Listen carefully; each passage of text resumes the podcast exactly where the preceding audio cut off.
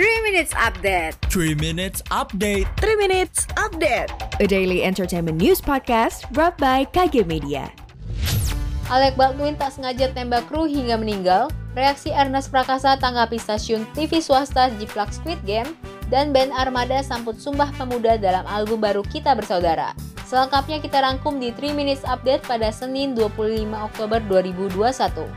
Berita pertama dilansir dari kompas.com, saat proses syuting film berjudul Ras di New Mexico, terjadi kecelakaan penembakan yang melibatkan aktor Alec Baldwin pada Kamis 21 Oktober 2021 lalu.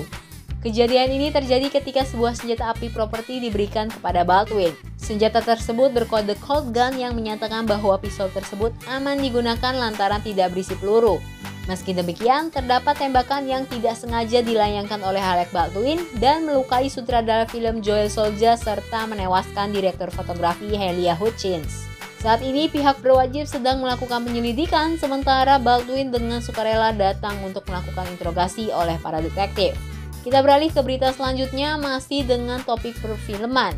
Dilansir dari grid.id, salah satu film serial teralis di Netflix yaitu Squid Game telah menjadi sorotan di jagat maya khususnya di kalangan masyarakat Indonesia. Ketertarikan yang begitu besar ternyata membuat salah satu sinetron Indonesia yaitu dari jendela SMP disebut-sebut menciplak serial populer ini.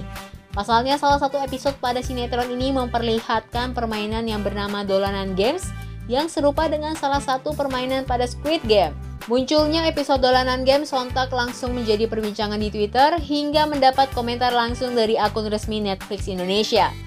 Ernest Prakasa juga turut angkat bicara melalui akun Instagramnya dengan mengunggah potongan adegan sinetron yang menjiplak Squid Game.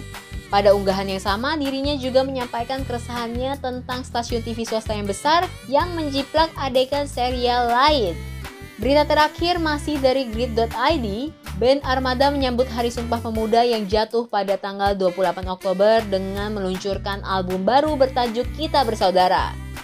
Didukung oleh jagonya musik dan sport Indonesia atau GMSI, album ini sengaja membawa pesan persatuan di dalamnya.